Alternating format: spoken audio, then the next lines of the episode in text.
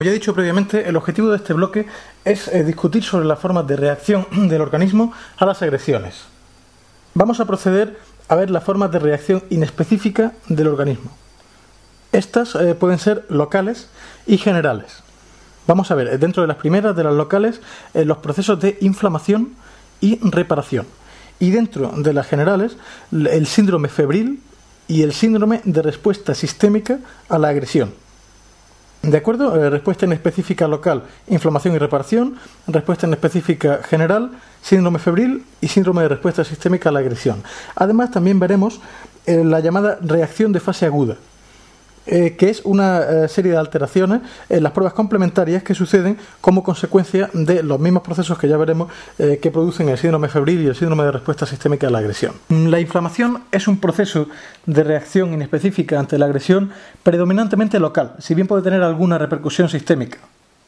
Consiste en una reacción del tejido conjuntivo vascular mediada por agentes químicos principalmente está muy finamente controlado y tiene una gran cantidad de sistemas amplificadores y además es redundante. O sea, hay varios mecanismos para alcanzar la misma eh, finalidad.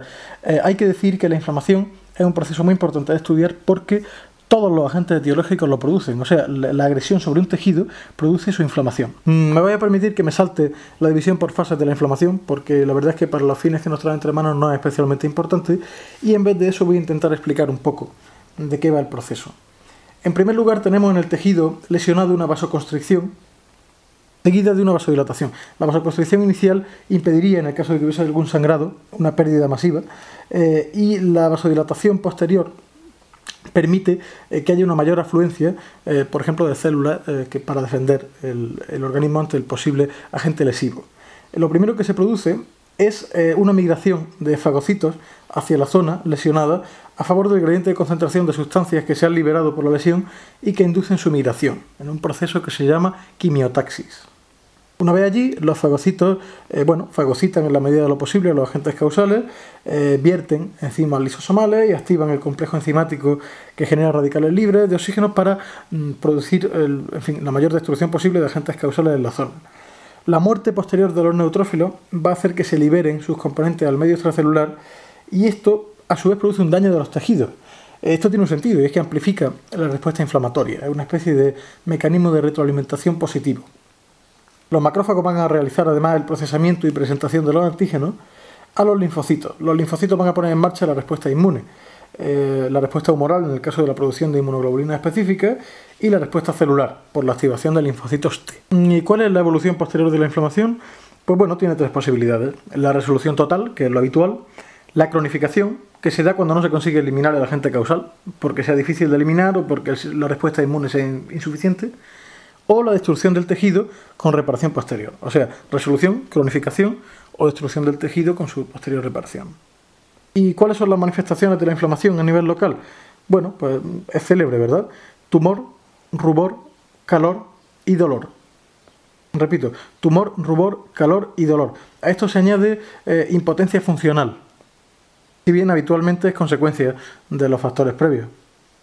Además, las manifestaciones, bueno, tienen una clínica distinta según dónde se localice. De manera que las mucosas, pues tenemos úlceras, hemorragias, eh, y que el exudado es expulsado por los orificios naturales, por ejemplo por la nariz, en el caso de inflamación de las fosas nasales, y produce reflejos locales, como ejemplos de ellos son la tos y la diarrea. Cuando se da en las serosas, se produce una acumulación de sudado. Puede suceder, por ejemplo, un derrame pleural o pericárdico. Además, produce dolor y eh, reflejos, por ejemplo, la defensa abdominal.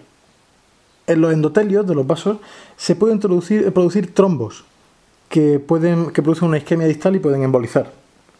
Cuando la inflamación eh, sucede de manera difusa en órganos profundos, eh, no podemos apreciar nada sin técnicas instrumentales salvo el dolor que el paciente pueda referir pero si disponemos de procedimientos instrumentales, pues podremos ver que está habiendo un aumento de volumen y además que la función eh, del órgano probablemente sea insuficiente. Cuando la inflamación de órganos profundos es localizada, es típico que aparezcan abscesos en tejido sólido o empiemas en cavidades, que pueden drenar al exterior por fístula o ya sea por los conductos naturales del cuerpo. hay que tener en cuenta que además de la localización hay otros factores que influyen también. O sea, estados generales del individuo, su desnutrición, alteraciones hematológicas o hormonales pueden influir. a nivel local, el aporte sanguíneo eh, modificado, por ejemplo, por una patología de la persona, puede revestir importancia. Por ejemplo, su ausencia eh, puede llevar a la diseminación eh, por la zona del agente causal.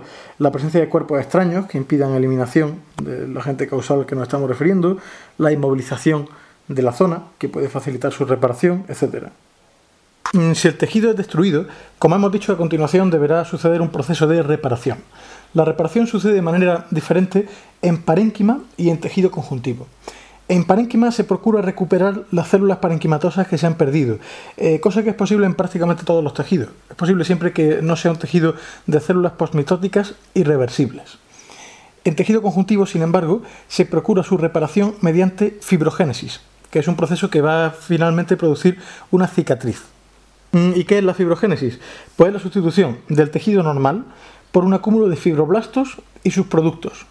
Es un proceso reversible potencialmente y tiene eh, como principal función la reparación, aunque hay que decir que tiene una cierta componente defensiva, porque por ejemplo contribuye a la encapsulación de los abscesos. En el tejido entran en juego factores que producen el reclutamiento, la proliferación y maduración de fibroblastos, así como aumentan su producción de colágena y disminuye la destrucción local de la misma. No hay que confundir este proceso, la fibrogénesis, con la fibrosis, la que es un incremento irreversible de la cantidad de colágeno que hay en un órgano, ¿vale? Un incremento irreversible. Esto produce la insuficiencia funcional del órgano y además eh, se retrae. Eh, si sucede en la, en la, córnea concretamente produce ceguera. Mm, entonces, en resumen, la reparación de un tejido tras su destrucción tiene por una parte la recuperación de células parenquimatosas, si es posible, y por otra parte la sustitución del tejido conjuntivo por una acumulación de fibroblastos y sus productos en un proceso que se llama fibrogénesis, que es reversible y no debe ser eh, confundido con la fibrosis. Me voy a permitir que meta una cuña. Antes he mencionado eh, exudado, cuando hablaba de eh, una de las consecuencias de la vasodilatación cuando hay una inflamación. Hay que diferenciar el exudado del trasudado.